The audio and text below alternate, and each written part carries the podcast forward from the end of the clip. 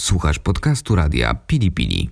Więcej audycji znajdziesz w naszej darmowej aplikacji dostępnej w sklepach App Store i Google Play. Lisen, czyli lisie słuchowisko o życiu w kamperze. Cześć, tu Zosia. I Kuba. Jesteśmy Foxes in Eden, inaczej Lisy w Edenie. To jest audycja Lisen, czyli Lisie Słuchowisko o życiu w kamperze. Zapraszamy na odcinek 28 pod tytułem 10 dni na Florydzie.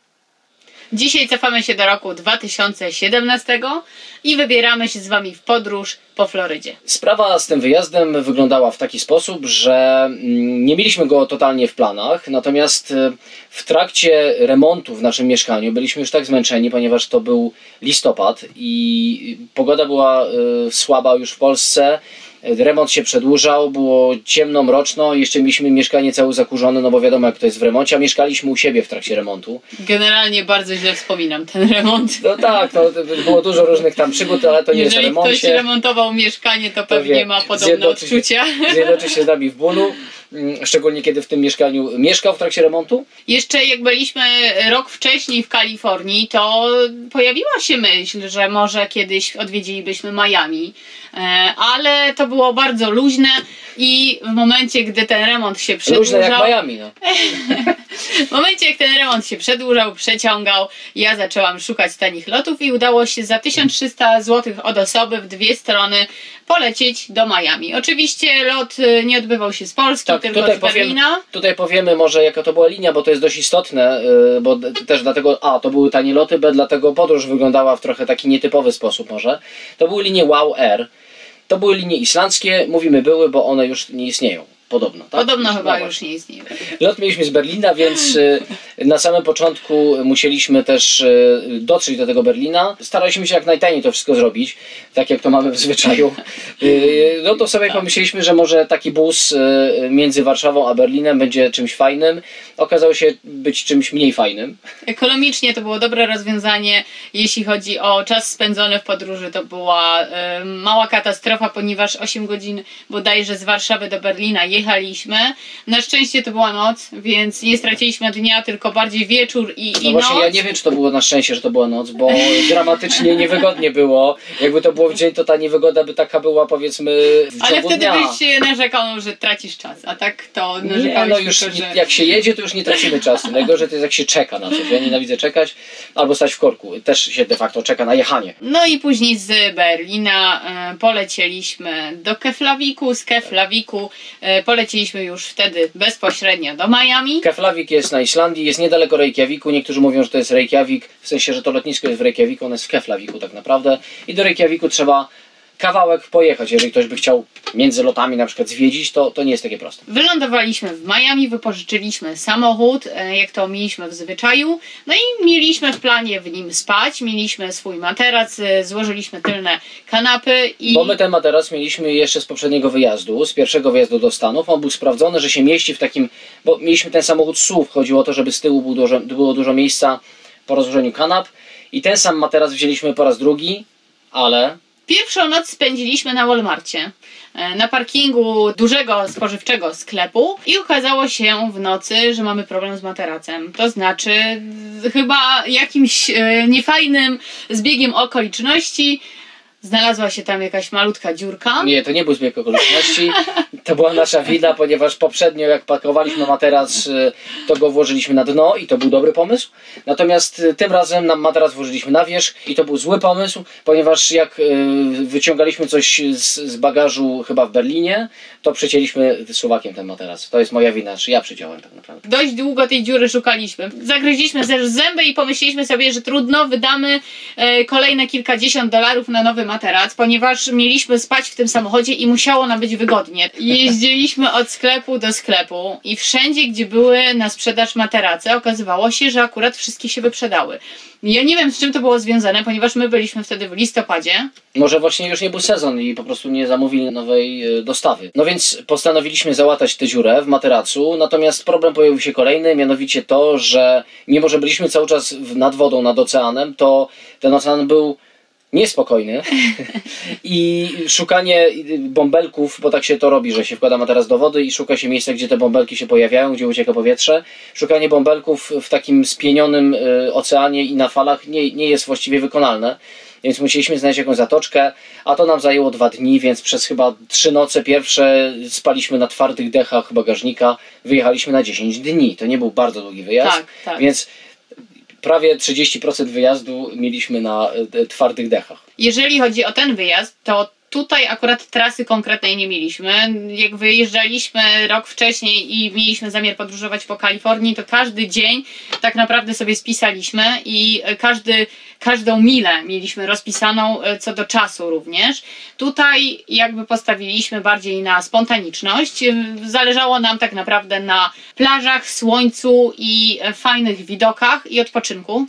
Mieliśmy jeden cel, no, chcieliśmy dotrzeć na Key West. Mieliśmy w planie zobaczyć wyspy Keys. całą tą drogę, bo tam jest taka fajna droga, y, znana dość z filmów, kiedy się jedzie właściwie co chwilę jakimś mostem takim.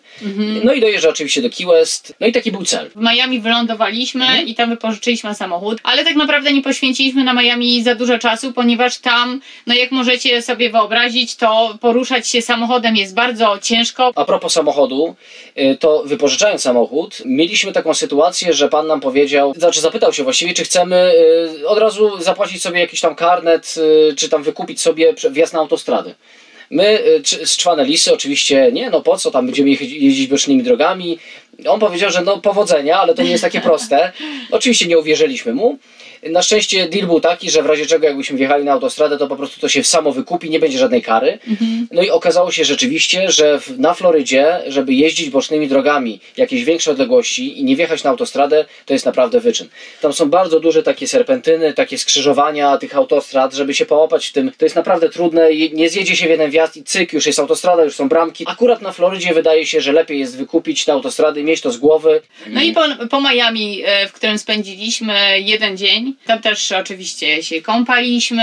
Byliśmy na e, plaży, byliśmy na widzieliśmy plaży. znane budki ratowników. Jeżeli chodzi o korzystanie z prysznica, to też tam korzystaliśmy z prysznica plażowego, bo oczywiście w samochodzie, który wynajęliśmy, to był samochód osobowy typu SUV, no nie mieliśmy toalety, No nie mieliśmy tam też kuchni, więc plażowe prysznice jak najbardziej były grane. Plażowe oczywiście gotowanie także, no bo tak jak na pierwszym wyjeździe mieliśmy kuchenkę, już tym razem amerykańską, Tak. tą z pierwszego wyjazdu, także tylko butle dokupiliśmy i gotowaliśmy sobie oczywiście na zewnątrz.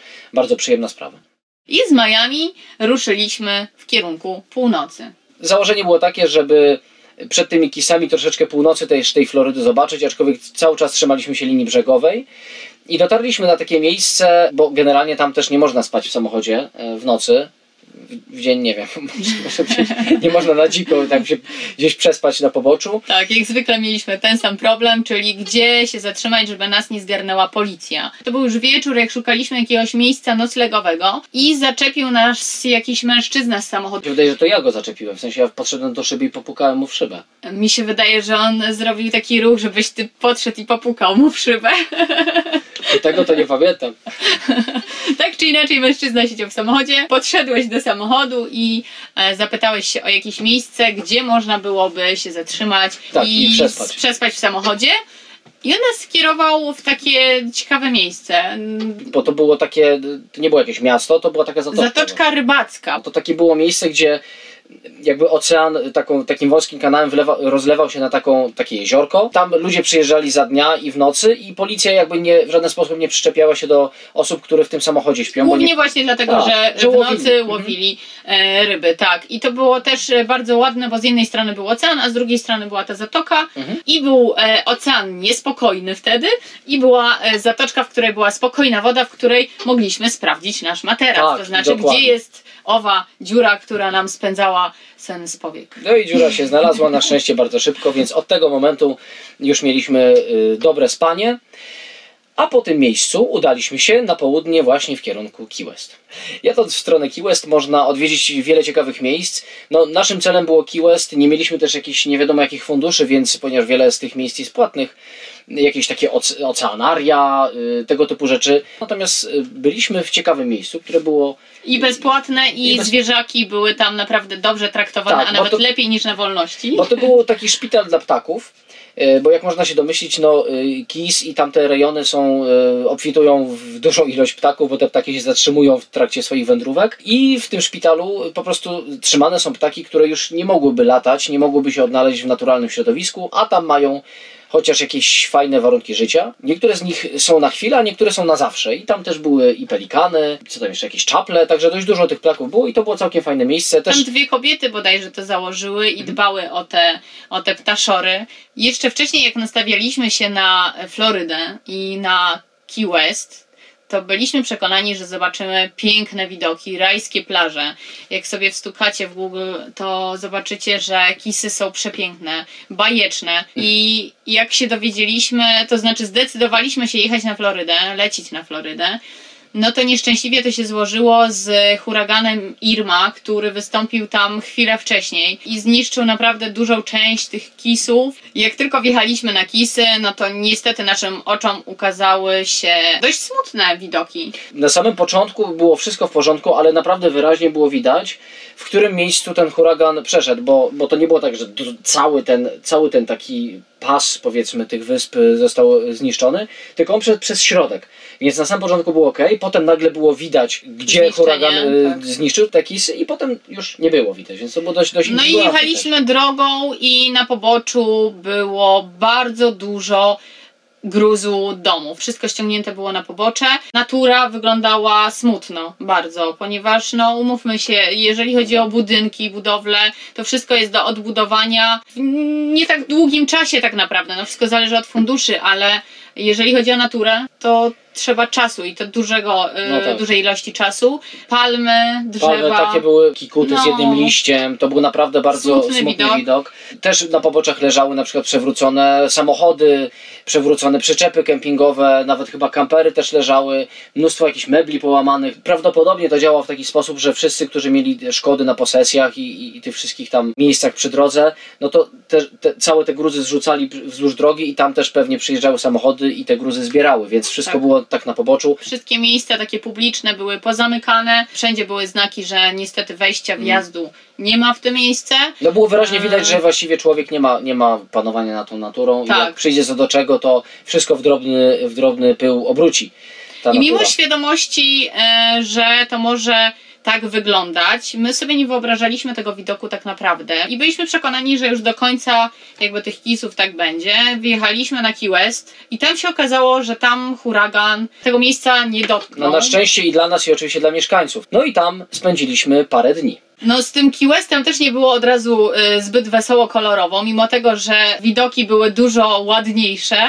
To niestety zepsuła się pogoda. Zaczęło lać, zaczęło być zimno, e, wilgotno. No i tak jak teraz mieszkamy w kamperze, to też czasami narzekamy na to, że jest niepogoda i my jesteśmy tutaj zmuszeni siedzieć w swoim domu. A ale przynajmniej tutaj, mamy gdzie siedzieć. Tutaj mamy przynajmniej gdzie siedzieć, Tak. mamy gdzie się y, jakby przemieszczać w tym małym pomieszczeniu. Możemy sobie zrobić jedzenie A normalnie. tak. tam musieliśmy rozłożyć bagażnik i musieliśmy leżeć, ewentualnie w szoferce mogliśmy spędzać czas. Tam się okazało, że nie za bardzo jest gdzieś zatrzymać i gdzie spać w samochodzie, ponieważ wszędzie są restrykcje, wszędzie e, są zakazy spania w samochodzie właśnie, a tam aż tak dużo tych miejsc postojowych nie było, no bo Key West nie jest wielkie. Tak, Key West jest dość kameralnym mia- miastem, miasteczkiem właściwie. No i my stanęliśmy przed takim problemem, że nie dość, że leje, to jeszcze nie mamy gdzie właściwie stanąć tak na noc. Na pierwszą noc już to, to się okazało. Tak. Ja przyznam się szczerze, że po całym tym zmęczeniu e, tym remontowym i, i, i tej jeździe i tym niespaniu na tym materacu, no doznałem rodzaju mikrozałamania, bo, bo właściwie wyjazd się obracał w taką ani tu widoków, ani tu pogody, ani tutaj właściwie odpoczynku, więc y, no byłem, przyznam, miałem taki moment zwątpienia w ogóle, czy to miało sens, te, ten, ten wyjazd i, i w ogóle przylot na tą Florydę. No ja wtedy znalazłam jakiś taki hostel, e, szukałam czegoś tak naprawdę najtańszego i my się zatrzymaliśmy w takim hostelu. Troszeczkę gorszy motel, jeżeli chodzi o Studen- standard, trochę studencki klimat. o standard powiedziałbym. pokoju, e, ale on kosztował bodajże 100 dolarów za noc. Ale trochę czuliśmy, że nie mamy wyjścia. No, trochę czuliśmy, że w końcu musi być ten moment, w którym nie będziemy myśleli e, o problemach e, i w końcu odsapniemy. Zatrzymaliśmy się tam, mieliśmy się zatrzymać bodajże ze względu na fundusze na dwie noce. To się chyba przedłużyło do nawet czterech czy pięciu. To nadwyrężyliśmy swój trochę budżet, ale poczuliśmy, że w końcu jest taki Wytchnienie. tak, moment na chwilowe. wytchnienie. W tym hostelu mieliśmy takie szczęście, bo to nie jest takie oczywiste, że y, ad hoc da się znaleźć miejsce, zwłaszcza, że pewnie większość ludzi szuka tanich noclegów. Na szczęście mieliśmy dwuosobowy pokój z takim łóżkiem dwuosobowym, także super. Mieliśmy swoją łazienkę. No i sam hostel nie był taki wcale zły. Nie, tam było nawet atrakcyjne patio przed pokojami z wyjściem na publiczną, dostępną kuchnię. W której sobie E, gotowaliśmy. Której sobie gotowaliśmy. Tam były też grille. Całkiem atrakcyjnie to wyglądało. I też fajne, bo w takich hostelach można spotkać różnych ludzi, którzy też podróżują za niewielkie fundusze, więc y, bardziej szukają przygód i mają ciekawe historie do opowiedzenia. Taki hostel mi się wydaje o wiele ciekawszy niż jakiś hotel taki on Tu było naprawdę fajnie. Nie Także pamiętam już jak się jeździ Ale- po hotelach, już tak długo żyjemy w inny sposób. może mi się tylko wydaje, że tam jest tak gorzej, ale jest super. Jeżeli chodzi o sam Key West, to ja wspominam, e, że atmosfera tam była taka trochę europejska, tak to przynajmniej wtedy odczuwałam. Trochę mi się to kojarzyło z San Francisco, w którym byliśmy właśnie rok wcześniej. Tak, tak. San Francisco ma, też jest takie bardzo europejskie i to dużo ludzi mówi, że Mhm. W porównaniu z Los Angeles, ludzi z Europy, to jest niebo a ziemia. To znaczy San Francisco jest naprawdę fajne i tu było podobnie. Może łączy się też z tym, że to jest taki cypel, że się nie rozrośnie i że No tak, taka kameralność Tak. została, nie było tam takiego ducha amerykańskiego, takiego wielkiego, wielkomiejskiego, tylko było w tym coś takiego miłego, przyjaznego człowiekowi, trochę hipisowskiego. hipisowskiego, artystycznego. Była tam jedna taka duża, główna ulica, ja nie pamiętam jak ona się nazywała. E, Nazywała się Duval Street. A, okej, tak. I wszystkie Tylko, że drogi... ona, to nie jest główna ulica, tylko ona jest najbardziej taka deptakowa, można powiedzieć. Dla nas to była na pewno najważniejsza ulica, ponieważ gdzie byśmy nie poszli, e, to zawsze trafialiśmy właśnie tam. Na Duval Street, tak. I zawsze się okazywało, że wieczory właśnie tam spędzaliśmy. Tam jest strasznie fajny właśnie nieamerykański klimat, z- taki, że można sobie pójść wszędzie y, na nogach. Nie trzeba się nigdzie przemieścić samochodem. W miejscowi też y, właściwie dużo ludzi jeździ na jakichś longboardach, na rowerach i jest taki właśnie mało miasteczkowy, ale bardzo fajny klimat. Wzdłuż tej ulicy Duval tam jest oczywiście dużo knajp, sklepów, y, Muzyka barów. na żywo, Muzyka, no tak, tak, jest bardzo tak. przyjemny taki, taki uliczny harmider. A my jeszcze do tego byliśmy w listopadzie. To był okres przedświąteczny. Były budynki e, oświetlone, były światełka świąteczne, były ozdoby właśnie świąteczne, a my sobie spacerowaliśmy, było turbo lato, wtedy była e, nagle super pogoda, ponieważ jeżeli chodzi o deszcz, o którym mówiliśmy, to był jeden dzień i jeden wieczór. Potem się na szczęście wypogodziło, wyszło słońce i nasze nastroje też się tutaj rozpogodziły. Jeżeli chodzi o klimat, jeszcze Key West i to, co nam się kojarzy z Key West, to chyba są kury i koguty. Wszędzie ulicami chodziły koguty, kury, przeładne, kolorowe. E, żyły tam sobie bardzo swobodnie i swawolnie. To jest taka chyba już y, tradycja tam, że, że chadzają sobie wolno. Obserwowaliśmy jak na przykład kokoszka chodziła z małymi i tam coś dziubały sobie w ziemi. To było tak naprawdę zupełnie obok domków. Prócz tego jest, tak jak mówiliśmy, taki nastrój trochę artystyczny, y, taki dekadencki nawet.